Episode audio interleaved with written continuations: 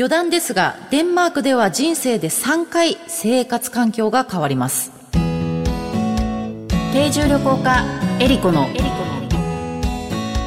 旅して暮らして世界と言葉言葉。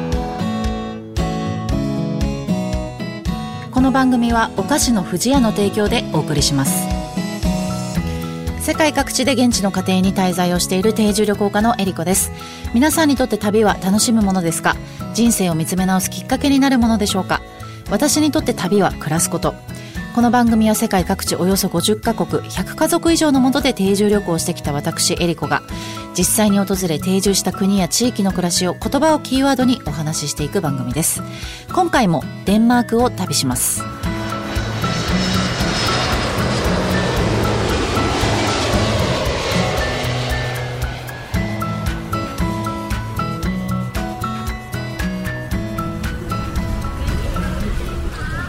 デンマーク王国。10世紀半ばから続く世界で最も古い王国です。バイキングの国としても知られていました。東はバルト海西は北海に面していて400以上の島からなる平らな土地です。国民の人口はおよそ560万人。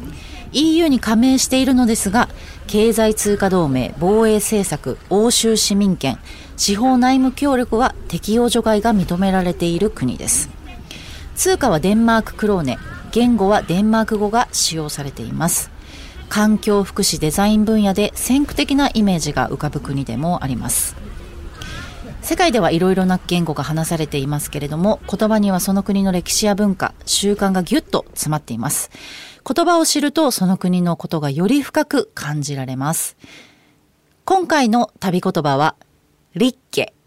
さあこのリッケという言葉なんですけれどもデンマーク語で毎日の幸せというのが一番しっくりくるかなという言葉です。えー、っとですね、私あの、デンマークでは首都のコペンハーゲンに滞在をしていたんですけれども、ローンボルグさんという夫婦の家に、50代夫婦の家庭にですね、滞在、3週間ぐらい滞在をしていまして、まあその中で彼らの暮らしをこう体験させてもらって、この立家の秘密をちょっとこう感じたかなっていう あの、ことがあったので、そのお話をしたいなと思うんですけど、デンマークって幸福度ランキングは結構あの、ランキングが上の国なんですよ。もしかしたら聞いたことあるかもしれないですけど、幸福の国デンマークみたいなキャッチフレーズもね、よく、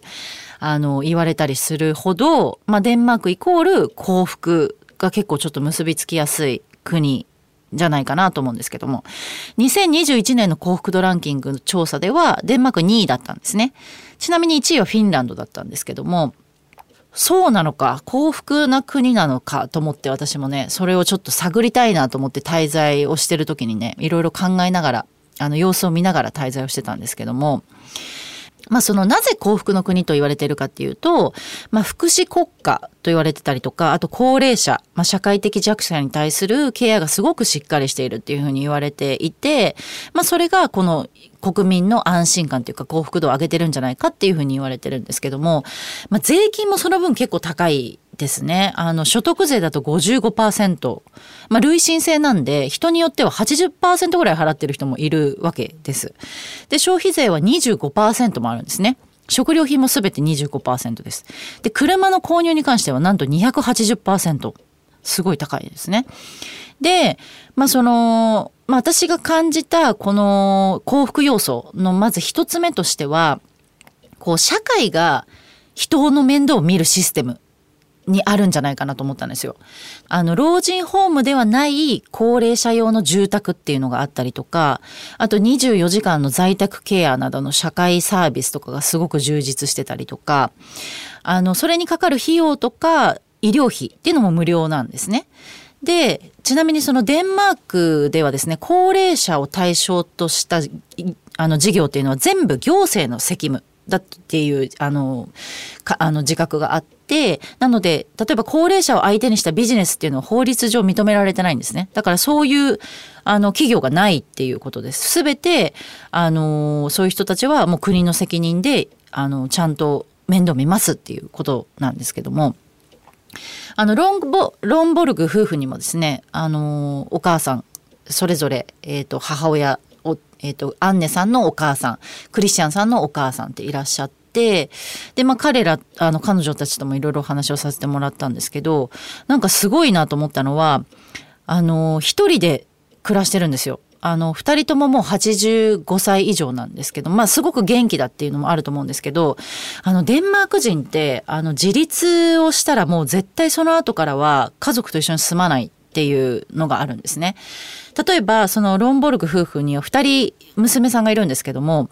彼女たちはすっごい家の近くに住んでるんですよ。で、住んでるんですけど、まあ彼女たちも20代後半ぐらいなので、まあ家を出て、あの一人暮らししてるんですけど、近くに住んでて、でも一緒に住んだ方がいいんじゃないのって思うぐらい毎日来るんですよ、家に。だから朝ご飯食べに来たりとか、で、夜ご飯も食べて、で、寝る直前に帰って、また次の日の朝来るみたいな。だったらもう一緒に住んだ方がいいんじゃないのって思うんですけど、デンマークではですね、18歳でもう自立するっていう、家を出るっていう。だから、18歳までは親が面倒見ますよ。だけど、それ以降は国が面倒見ますよっていうのが、まあ、デンマーク人のこの考え方っていうか、まあそういうのがあるんですよね。ちなみに、あの、これちょっと余談なんですけど、デンマーク人って、あの、人生で3回居住地を変えるっていう、家を移るって引っ越すっていうふうに言われていて、まず一番最初のフェーズが大学時代ですね。若い時、まあカップルとか友達とかで、あの街中のアパートにこうシェアをするっていう段階が一つ。で、その後に結婚とかをして、子供を持って郊外にこう家を持って、えー、生活をするっていうのがえっと、2つ目のフェーズ。で、最後は、子供たちが、まあ、18歳で自立したら、今度夫婦だけで住む家に引っ越すっていう、この、ライフイベントにこう、応じて、生活環境を変えるっていう、住居選びをするっていうのは、これもすごく、あの、デンマーク人、よくある話らしいんですけども、面白いなと思ったんですよね。デンマーク人のお年寄りってすごいアクティブな印象があるんですよね。なんか元気なイメージというか多趣味というか、いろんなことをこうしてるなっていうイメージがあって、で、あの、デンマークに高齢者問題全国連盟っていう NPO 団体があるんですけども、会員数がなんと50万人以上 の会員がいて、まあ、国民のほとんどのお年寄りたちが入会をしてる団体なんですね。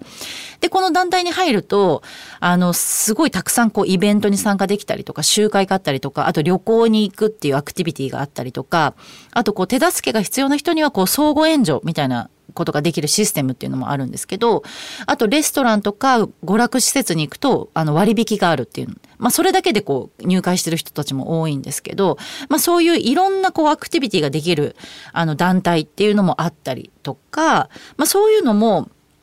あの幸福、まあ、社会システム自体がこうしっかりしてるっていうのもあってあのそれもまあ幸福の要素の一つかなと思ったんですよね。であともう一つがですね休み方です。デンマーク人って休む天才なんですね。あの余暇をどう楽しむかを本当よく知ってるなって思うんですよね。あのこの前お話ししたヒュッケもそうなんですけどもまあ、こう、みんなで集ってね、楽しむ時間っていうのもあるし、あと若い頃から趣味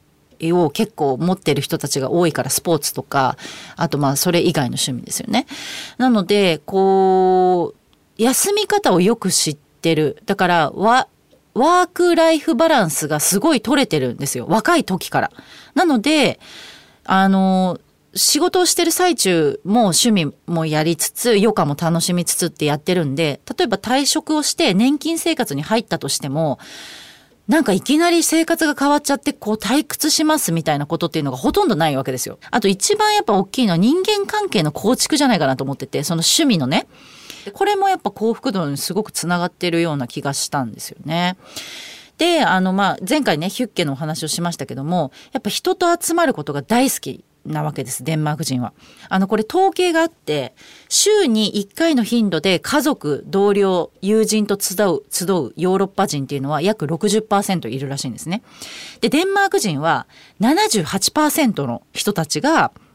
週に一度の頻度で、まあこういう人たちと集っているっていう統計があって、まあそれぐらいこう、やっぱ人とは、あの会うのが好きなんだなっていうのはすごく思いました。で、私、このデンマークにね、滞在してて、まあ、私結構ひねくれ者なので、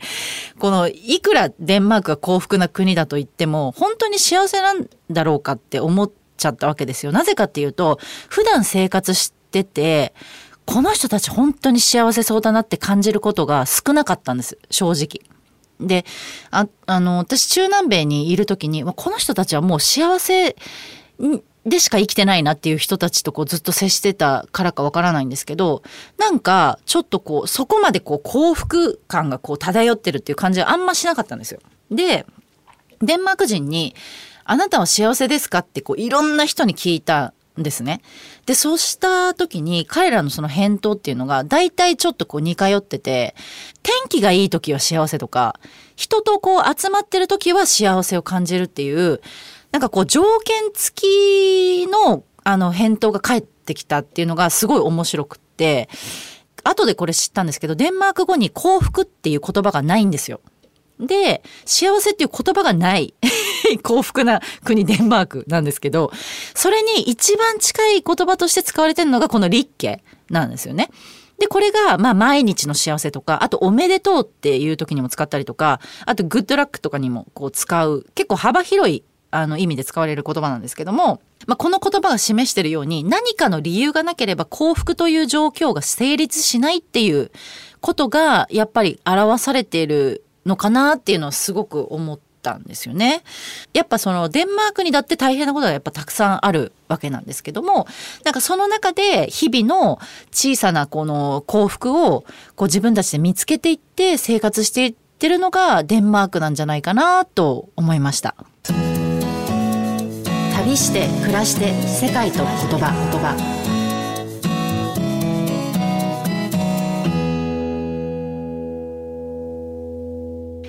ここでお知らせです。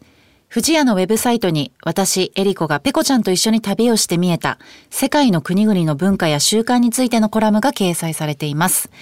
富士屋のウェブサイトのトップページからペコちゃんの森のバナーをクリックしてエリコペコちゃんの旅の記事にお入りください。ペコちゃんの森ウェブサイトは、富士屋ファミリー文化研究所が行う様々な活動を楽しくご覧いただけるご報告の場であると同時に、お客様とのコミュニケーションの場としても活用していただけるサイトで、毎月定期更新しています。エリコペコちゃんの森のコラムの他にも、長野県黒姫にあるペコちゃんの森の様子や、森林整備活動のご報告、スマイルをテーマにした川柳の募集、オリジナル壁紙カレンダーがダウンロードできるコーナーなどもあります。ぜひ、藤屋のウェブサイト、ペコちゃんの森を覗いてみてください。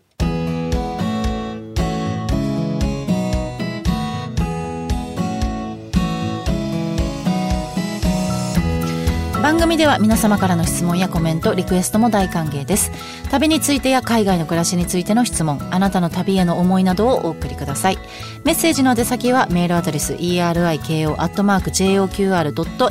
までです。次回の旅の舞台もデンマークをお届けします。